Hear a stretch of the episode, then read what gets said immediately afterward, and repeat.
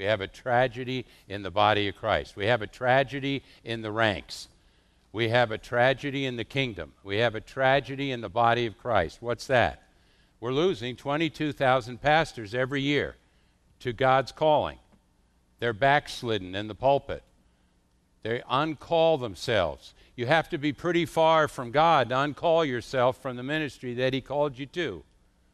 22,000 pastors every year are out. And then think about it. How many are missing in action? Or how many are there in action but are just stagnating, frustrated, left in critical condition? I mean, if we think of it as a war, we had 22,000 casualties this year, and then we have the survivors, and many of them are in critical condition. They're hanging by their thumbs. They're just making it through the day with frustration and anxiety. And the losses are significant. I don't know what those statistics are. The first one was Barna's. I don't know what Barna would say, how many are dangerously close to falling off the edge and uncalling themselves as well. So think about the number of survivors that are left in critical condition, and we have to reach them. We have to reach them. We have to get to them. And we're going to have to work smarter to make that happen. But the losses are significant.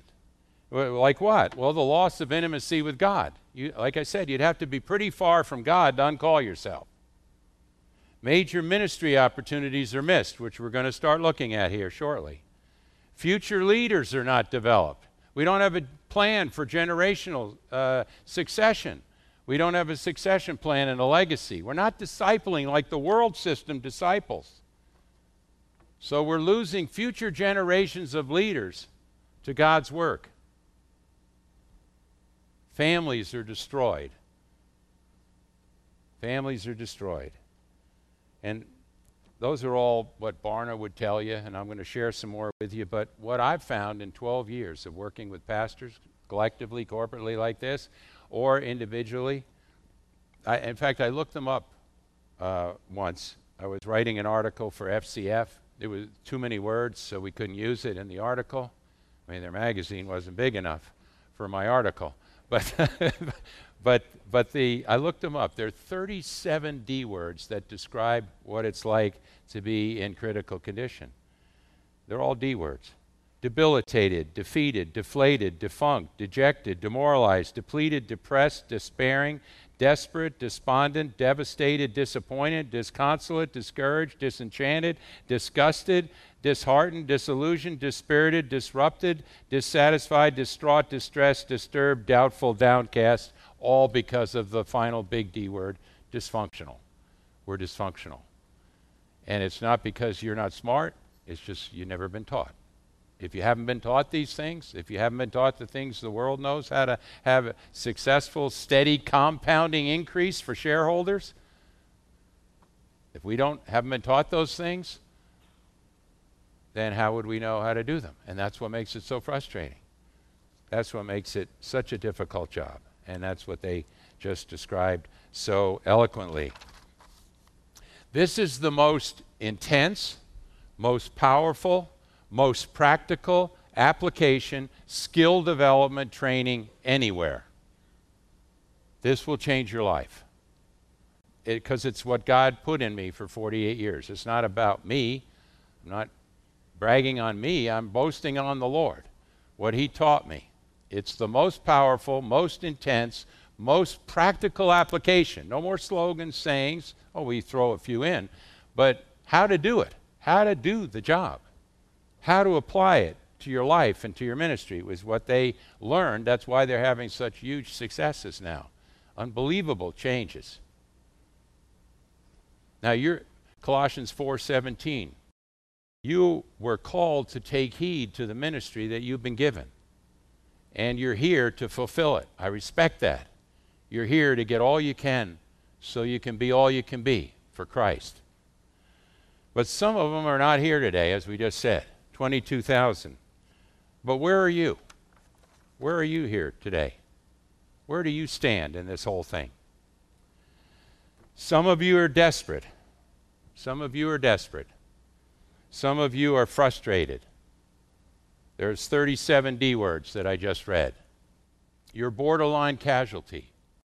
Maybe you're just hanging by your thumbs till Jesus comes. Just make it.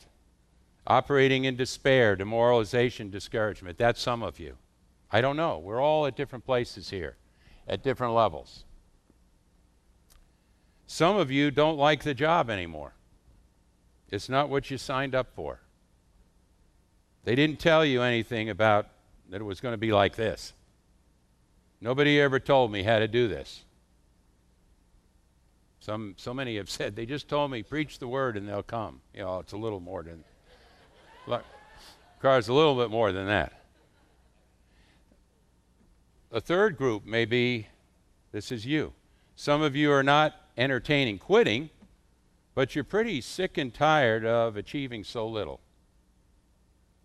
There's what we call an aching void of underachievement. I was in Seattle a number of years ago. We were praying before the training, and the pastor's wife said, there's an aching void of underachievement among the pastors. And she prayed that God would remove that from them with the training. An aching void of underachievement. Because we're going to answer for this. We're going to stand in line and be asked, what did you do with what I gave you to do? It weighs heavily on all of us in ministry. And it should be weighing heavily on you leaders, too. It's not just the pastor who's going to have to answer.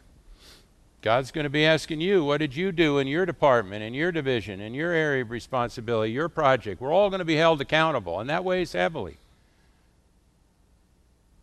You're up to here in nonsense. We're still on that third group. You're up to here in nonsense and crisis and chaos and minutia, and you're fed up with the toxicity of ministry. And then, some of you may think you're reasonably successful, and it appears that you are. A good group, a good crowd, a big, nice building, lots of programs, lots of things going on, but you're not optimally successful. You're not optimally successful. You're not maximally efficient and effective and accomplishing for God. He's not getting a maximum return on his investment. We're not having the steady compounding growth and increase that you would want out of any company you invest in the world. He's not getting a full return on his investment, and you struggle. You're not thinking about quitting, but you're struggling with what's missing. Why isn't it working? Why isn't it working? I know there's something missing. Some things are not happening like they should. I know there's more, and we got so much more to do. I can see how much more there is, but it's not happening. So it doesn't matter what level we're at, whether we're at the beginning or whether we're struggling at any way along the line and about a near-miss casualty, or whether we're here looking successful with a large crowd and maybe even multiple campuses. But are we optimally successful for God? Pain is inevitable, but misery is optional. Pain is inevitable. It's painful to build something, to grow something, to achieve. Anything we work hard to achieve and to accomplish has some painful elements to it. But they should be joyful, painful elements, where we bust through those things and build up our strength and our faith and our stamina. But misery is optional. And misery is optional, so we have to reinvent the way we do ministry. We have to reinvent the way we do ministry. We have to function entirely differently than you've been functioning. And we develop bad habits over time if you haven't been trained. If you haven't gotten this in your Bible college or in seminary, then we develop bad habits over time. And so we need to reinvent the way we do ministry. Maximize our effectiveness as a CEO.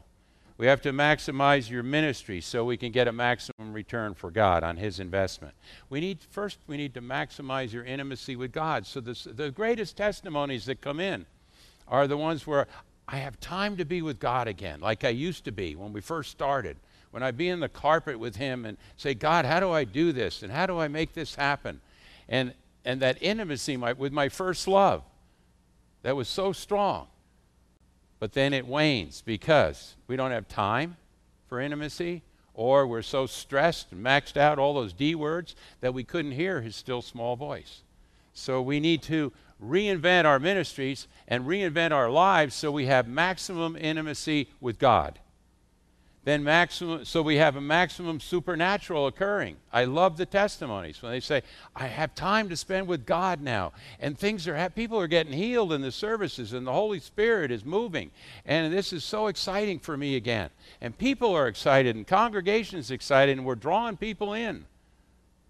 Maximum anointing on what you're doing. And maximum intimacy with your spouse and your family. And maximum vision that gets done for him. Build a great ministry, but first build a great life with God and family, his order of priorities. I want you to have freedom. I want you to have freedom and joy in what you're doing.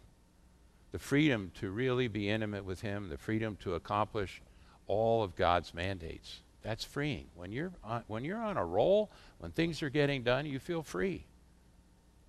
Freedom, how about this? Freedom for your personal mandates. You have personal mandates, not just your ministry mandate, you have personal mandates. And because you're dysfunctional, because you're operating out of position, your personal mandates aren't getting done. Like what? Well, some of you have a personal mandate to write books. I know a number of you in this room that are great authors. I have a number of your books.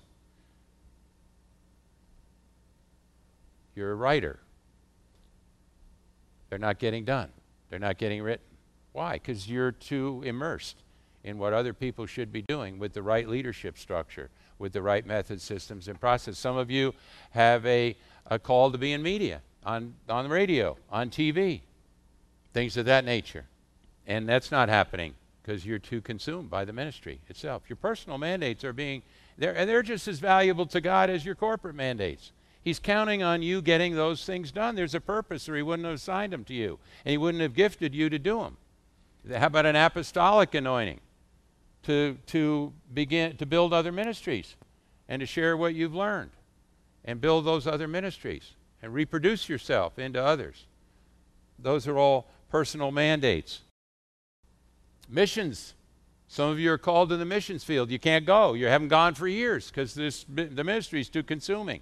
To all-consuming. One pastor said God told him to write. Well, I said this one time. It was actually in this building, and there was a gentleman right here in the front row. He had his face down in the table.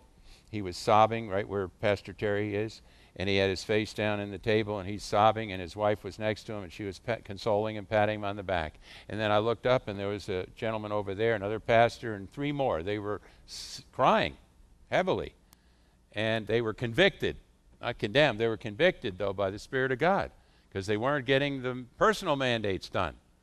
And so we asked the pastor from Greensboro, to pray those tormenting spirits off of them. But this stuff weighs heavily on you. You know it, and you can't let these things fester. You have to make a change, and you have to put these methods, systems, and processes in place. But one pastor said, you know, God told him to write a book, and it was at the end of a decade, and he said, write a book, and then it's a prophetic book, you know, about the next decade. And he said, by the time I wrote the book, it was a history book, you know. So it really didn't help God out any. So you have to stay strong in your calling, but in your personal mandates in addition to your corporate mandates. And you have to have other people running with the vision. Other people running with the vision. Since effective leadership is not taught in conjunction with Bible colleges and seminaries, we covered this before, but I want to make a point. With spiritual training, most ministry CEOs, with spiritual training that they get, most are ill-equipped when they begin to lead, as we heard. They develop improper habits and coping skills which correspond to dysfunctional behavior. How does that manifest? How does this dysfunctional favor manifest in the lives of the pastors and then trickle down into the culture of the ministry? and any other ministries that we establish. If we're gonna have multiple sites, and if we're gonna have multiple campuses or satellites or whatever you call them, then we want to make sure we're reproducing the right thing and that the right DNA is being reproduced. But listen to these statistics quickly, because we're going to be talking about change here. This whole thing is going to be a waste of your time if you're not willing to change. So I'm priming the pump here to get you to be more willing, more receptive to change. And I'll just share maybe 6 or 8, or no, it looks like 10 or so, but these are from Barna and some other research outfits. 4,000 new churches begin each year, 7,000 close. Going the wrong direction here.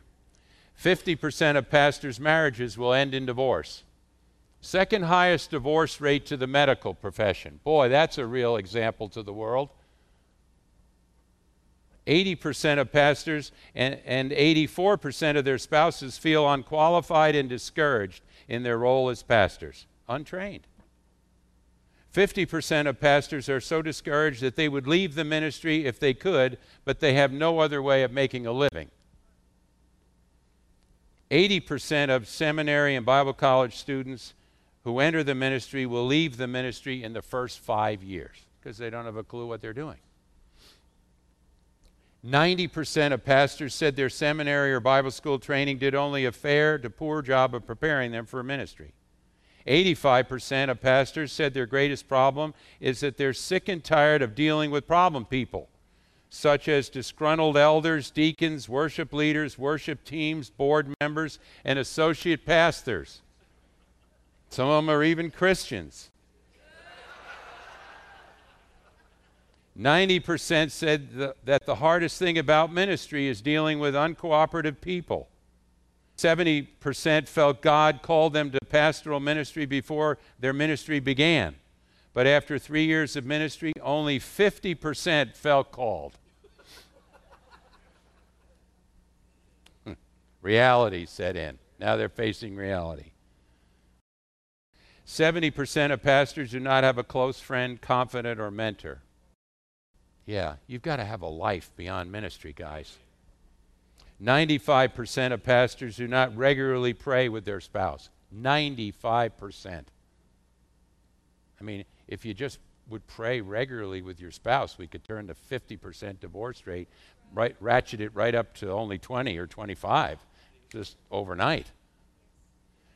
80% of pastors surveyed spend less than 15 minutes a day in prayer. 70% said the only time they spend studying the Word of God. And let's face it, this, you know, guys that uncall themselves, guys that don't pray with their spouse or spend more than 15% of time with God in prayer, it's not by design. They say, let's see how far I can get from God and still do His work. Nobody's thinking like that. It's insidious. Little by little by little, the weight of the ministry grows heavier and heavier upon you, and you sacrifice your priority times in life with God and your family. 70% said the only time they spend studying the Word is when they're preparing their sermons. 40% will have an extramarital affair in the course of their ministry career. It's over 40 now.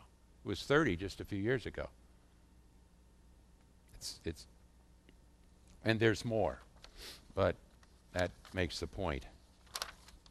Now, I want to share with you 3 things that I have learned. These are my statistics. 3 things that I've learned in the 12 years that I've been working one-on-one with pastors and corporately like this. Most pastors and leaders are operating out of position with an unprotected anointing, underachieving the vision, with a lack of intimacy with God and family, and no clarity on how to leave a legacy. That's a mouthful. Let's hear it one more time. Most pastors / leaders are operating out of position, so you're improperly positioned to do God's work, with an unprotected anointing, underachieving the vision, lack of intimacy with God and family, and no clarity on how to leave a legacy. Secondly, most pastors / leaders have so much needless crisis and chaos in their lives that they do not face the facts, and in fact, they avoid them at great cost. and therefore major ministry opportunities are missed and major mistakes are made. They avoid them at great cost. It's like, I don't care, I don't want to know anymore, I can't take anymore. Martha, don't talk to me about all the problems, I can't take them anymore. Leave me alone. Most pastors, thirdly, most pastors / leaders do not lead. We do not effectively lead. In fact, we're leading, but we're leading in the wrong thing. We're modeling the wrong things. Most pastors do not lead. Most do not properly disciple, coach, teach, train, and mentor those that God has entrusted to them. Now let me ask you some questions. How come the world system can provide their shareholders with steady compounding increase year after year? They can give their shareholders a return on their investment. And if they don't, they're fired. Now, in ministry, God has a little bit more grace. But how come the world system can provide shareholders with steady compounding increase, yet in ministries we struggle to give God a return on the greatest investment of all time that he personally made? How come? How come in the corporate world, the corporate system, how come they know more about how to work this leadership manual than we do in the body of Christ?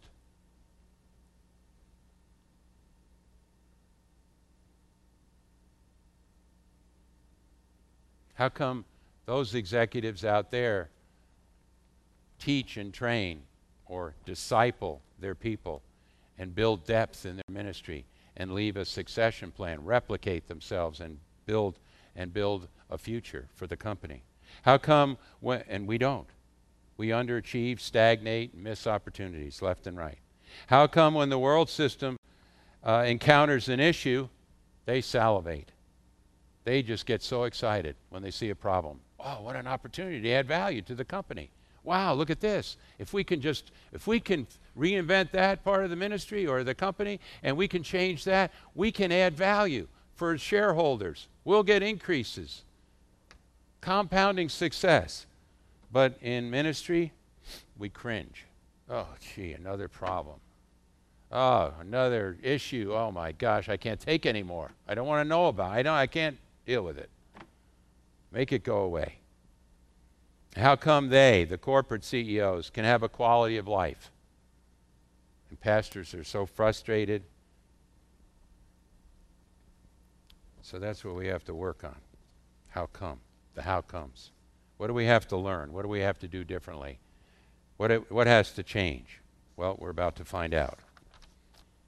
You're holding a powerful purpose and a vision, and you're strategically placed for this particular time in God's kingdom history. You are critical. You are so important. And it's, the change has to start with you. We have to position you for profound and lasting change in your life and ministry.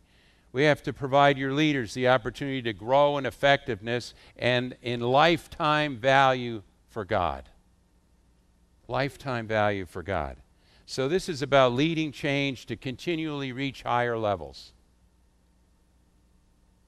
Leading change to continually reach higher levels. A protected anointing with supernatural results. Extraordinary quality of life with total command. A solid foundation for all that God wants to build through you. And position for the coming harvest and the transfer of wealth.